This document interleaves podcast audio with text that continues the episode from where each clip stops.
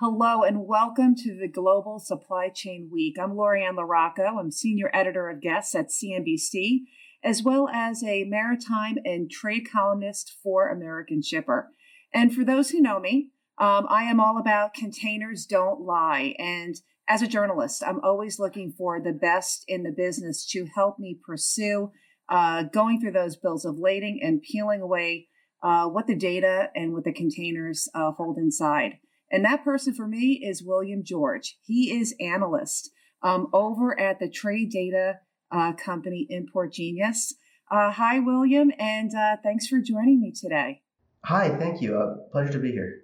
That's great. So, uh, so what we're going to do right now is uh, we're going to be opening up a series of charts, and I want you to get into the mind, if you will, of a trade journalist like myself in terms of what are the trends uh, that I'm looking for and how the bills of lading and customs uh, tell the story.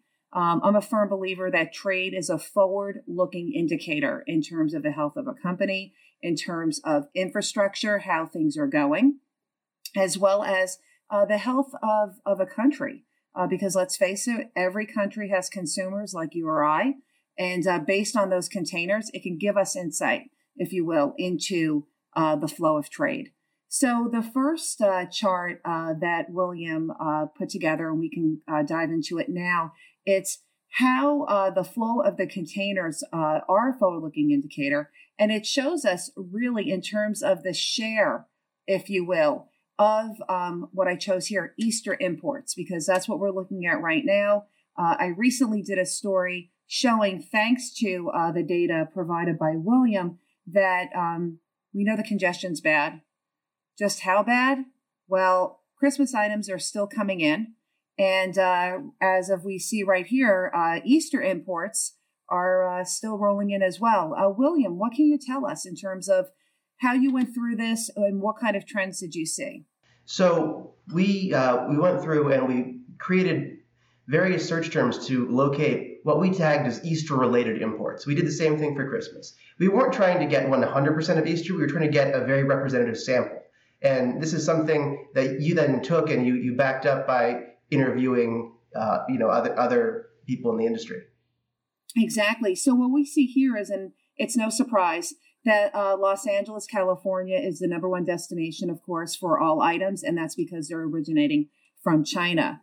Um, in terms of looking at the volumes and things like that, um, what can you tell us uh, in terms of the flow of trade as it relates to the ports, William? So we took these these records and we broke them down, and it's particularly interesting when you look at them only looking at our imports coming from China, Hong Kong, and Taiwan. When we look at those, you can see that 68% of those imports are headed to ports on the U.S. West Coast. And I mean, that's to be expected. Some of it's going through to Newark. You can see it in the charts.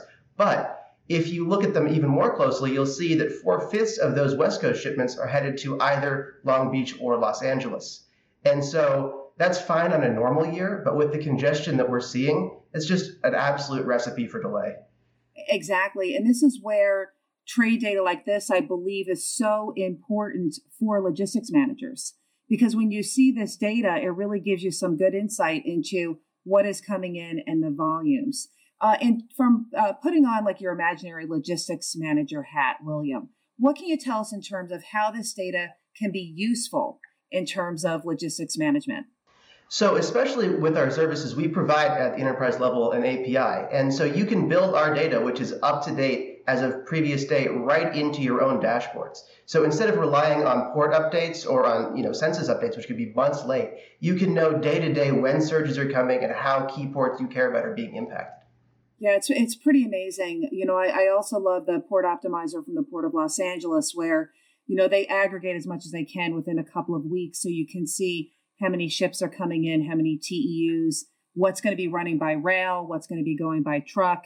Um, this is really up to the minute news you can use, which I think is what a lot of people don't realize. Right, you take it for granted. Um, you know, the, the the amount of shifts and what you can see, I think, is is pretty important.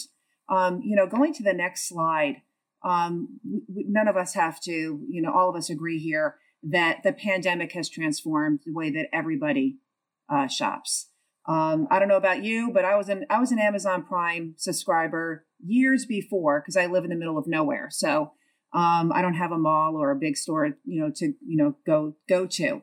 So when you saw the Amazon effect, now more than ever, you're seeing the e-commerce impact of the amount of containers coming in. Uh, we've got this fantastic chart here showing the Amazon import volume. Now, when it comes to looking at anything as it relates to all things retail, I always go back to uh, 2017, 2018, um, because you have the trade war.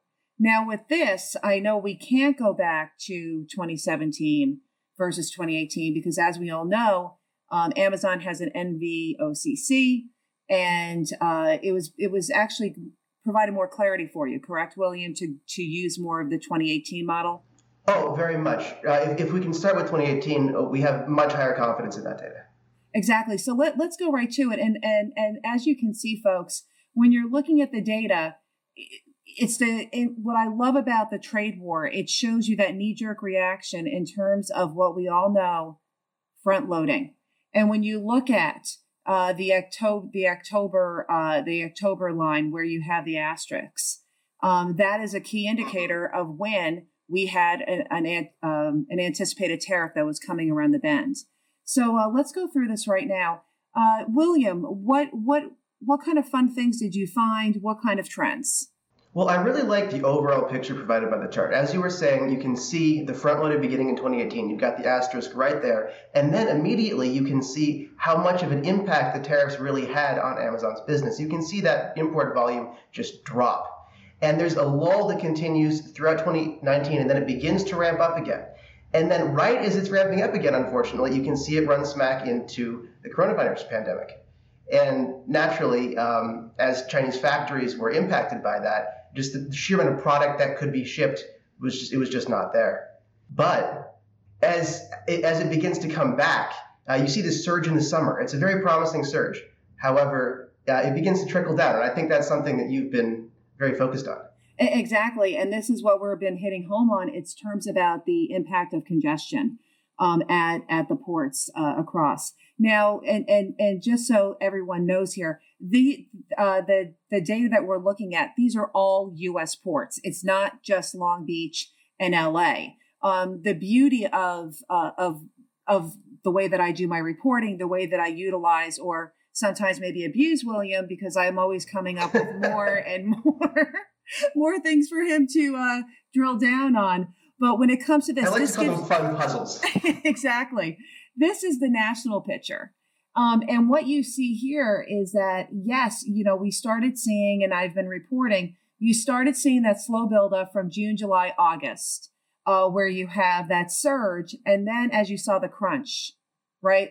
Look at that. Let's talk about um, that drop there. Tell me about the trend in terms of you know, it, it peaked in August, it started going down. February's scary, but yes, February though is still going on. Tell me a little bit more. Yes, so we have been looking at February, and February is a little bit down, but it's mostly in line with historical Februarys for the halfway point through the month. Uh, it's it's just too tight a window to really look at from a broad scale perspective. You have to get the whole month before you can make any definitive claims.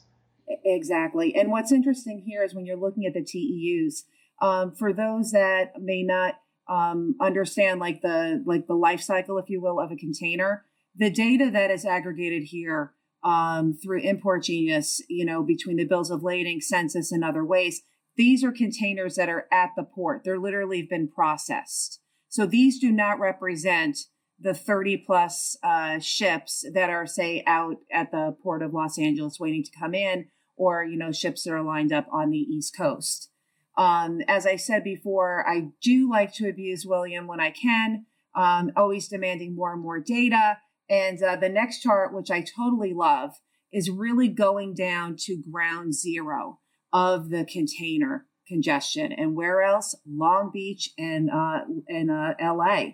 So um, as you see with this chart, you know, again, we go back to 2018, where you see that uh, the tariff front loading. Um, but then here is the drop. William, tell us what you see and what you saw when you were uh, going through the data. So what I love about this chart is that the same trends that you saw in the all US ports data are visible, but they are they're amplified and just by looking specifically at these two key US ports, you can sense you know exactly how much Amazon relies on them to handle their, their import volume from China. So actually, that's part of why you see the 2020 spike so much higher than the 2018 was. I mean, in terms of average shipping volume, not the not the front loading, because a lot of this surge that we're seeing now is coming in sort of backed up orders from China. And so Amazon trying to get those in is trying to get those in through these ports, which are critical to its supply chain. Exactly, and they're clogged. And that clog shows oh, you right completely. there. Look at that, 17%. Tell us more. Okay, yes. So as we know, the uh, the congestion began to really hit late fall. However, it wasn't clear exactly how much of a problem it was going to be until it began unfolding. And so that that start that steep drop there, when you know compared to previous years, and given what we know about you know, retail demand, it should be skyrocketing. Is all the more stark. Exactly. It really just shows you that, like containers don't lie, folks. This is the story of the congestion. And and you're seeing the backlog, and the backlog is in TEUs. The amount of hands that cover trade, they're in the millions. It re, it's not just the longshoremen. It's not just uh, the folks that put the you know the, the containers on and off. It's the truckers. It's the railway. It's the manufacturers. Uh, it's the retailers. It, there are so many different things, and so if you have a backlog, that trickle down effect eventually reaches our shelves, or in many cases, um, it doesn't uh, reach the shelf. Now, what's interesting with Amazon, as we all know, is that it really is a classic example of how they're trying to control and manage every facet of their supply chain.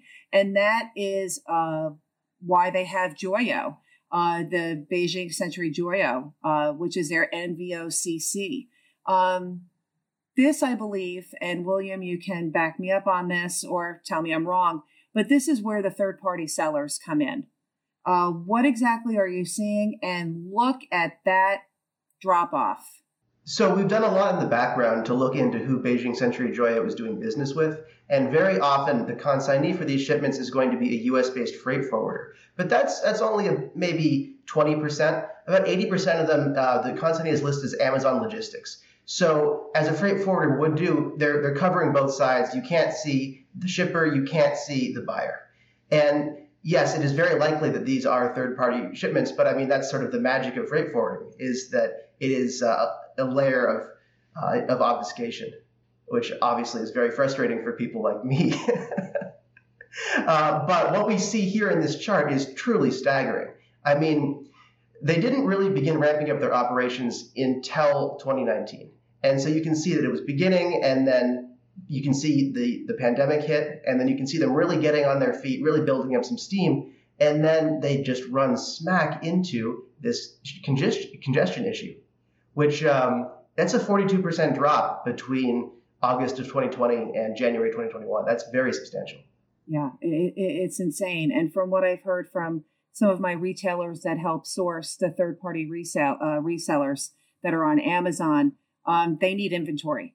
And when you look at that chart, that shows you right there why they need inventory. Their stuff's not coming in. I mean, that is that is a dramatic, dramatic drop. Um, you know, when you look at um, diversification, um, every retailer has numerous ports. They're not just beholden to one. If they were, that's you know that's an insanity uh, type of way to run a business. When you're looking at the uh, Port of Baltimore, they're actually a great play for e commerce. Uh, Amazon has uh, four distribution centers there. Uh, they're increasing in the presence.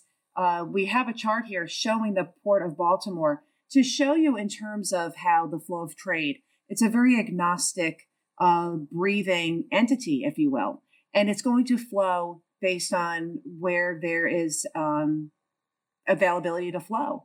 And the Port of Port of Baltimore is one of those locations. And in fact, they have seen 11 new vessels come into their port since July.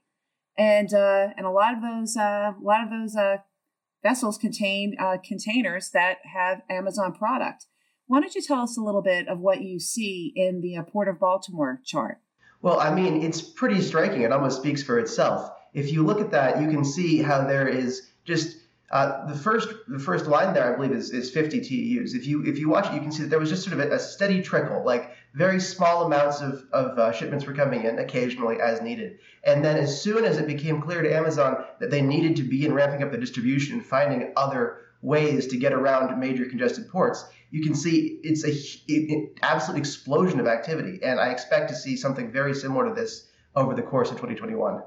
Exactly, and you know it's been it's been one heck of a year for logistics managers um, all the way around. Now uh, we've got a fun graphic here that I wanted to show in terms of getting into your crazy mind, William George. Um, let's uh, we've got this great word cloud.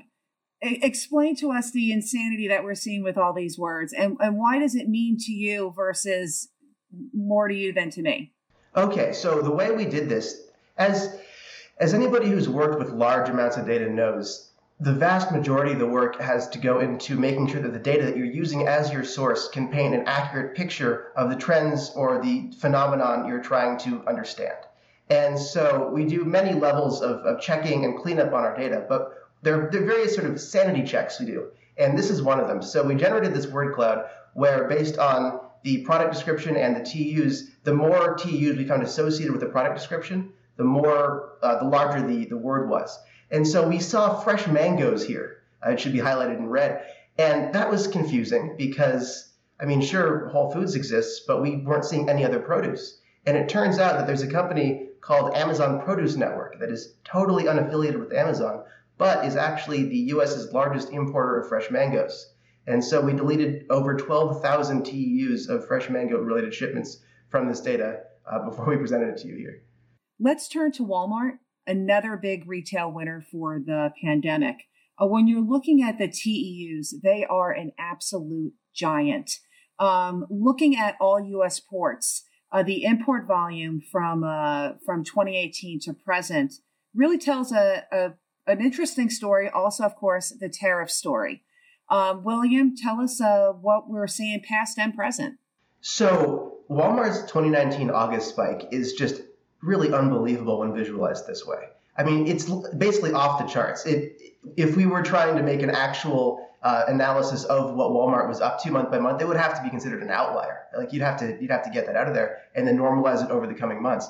But the thing is, it's it's very clearly related to the tariffs because on the first of August 2019, President Trump uh, announced that there would be an additional 10% tariff imposed on 300 billion worth of consumer goods, including you know toys, clothes, footwear, which had previously not been targeted. And so naturally, now that finished consumer goods were squarely in the crosshairs, Walmart had to scramble. Yeah, it's it's absolutely amazing to see, and and also when you see the natural drop off, it's also just showing you that you know they got a lot of their product in, so they didn't need to bring in as much of uh, the tariffed TEUs, uh, if you will. But when you're also looking at what's going on here, and you know from 2020 with COVID, um, you, you kind of see that mirror image. Uh, they did get some extra product in in April. Remember, folks, Walmart was open the entire time during COVID. It's not like there were some retailers that were that were shuttered, um, like a TJ Maxx. Um, you know, these were essential uh, businesses, so they had to keep uh, they had to keep uh, flowing. So, you know, what I find interesting here is that you know you do see that normal progression, if you will, of uh, buying product for the holidays, as well as, of course, the essential items. Uh, normally, as you know, uh, the uh, the orders for the holidays come in over the summertime, so July and August, uh, where we see that little pop. October, we see a, a decent size volume pop, and then you see the drop, and then coming back up.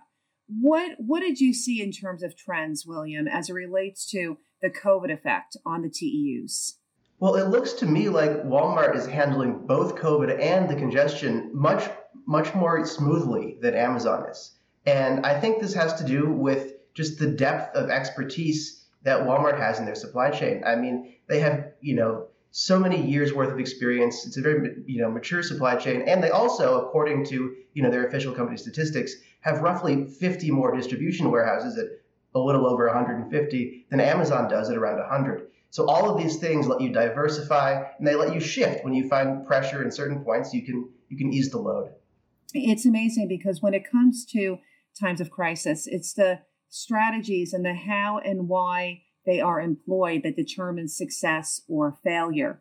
And I think when it comes to uh, COVID 19, uh, and logistics and all things logistics. Um, diversification is key.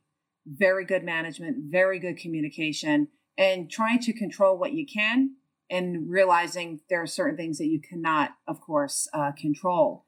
Um, moving and drilling down into Long Beach and and LA compared to um, Amazon, you hit it right on the head. Look at the impact or the lack thereof, if you will, um, of of COVID and the congestion. It's it's a much smoother shape. It's just, especially in terms of absolute TEUs. I mean, yes, they're impacted, but you don't see the same you know explosive shifts in in volume that you do with Amazon. Yeah, I mean, it, it really is amazing, and and and like I say, you know, the containers tell the story, and you know, this is an agnostic, no winner uh, choose, you know, type of uh, industry, if you will. And um, when I looked at this, it, it, to me, it was really interesting for us to bring forward today to show the audience in terms of good logistics management, telling the story of the container, showing the gravity, the impact, if you will, um, of the container congestion. Um, William, I am so grateful uh, that I can call on you literally at all hours of the day, waking you up, um, and for you to and for you to continue to accept my phone calls. Because folks oh yes. if you know if you knew half of the requests that i bring forward to him and import genius um, you'd probably be running for the hills if you if you were him uh, william uh, how uh, how can folks that are participating today watching uh, try to reach out if they would like to do so so you can reach me at william at import genius and i'm, I'm pretty responsive uh, we're always happy to, to, discuss research requests, and we will do, um, as, as Lori Ann knows well, if you're part of the media, we will take on any project that we are capable of accomplishing. And even if we don't have the necessary resources, we will either find them or point you in the right direction. It's a, it's a confusing world out there in, in shipping data. It's, uh, it's just so fragmented. And so what we're trying to do is just fully understand sort of what is available and you know how to get you using it you know, this is news you can use. And, uh, and this is why uh, FreightWaves has Global Supply, uh, Supply Chain Week. And uh, thank you so much for joining us and uh, have a wonderful day, everybody.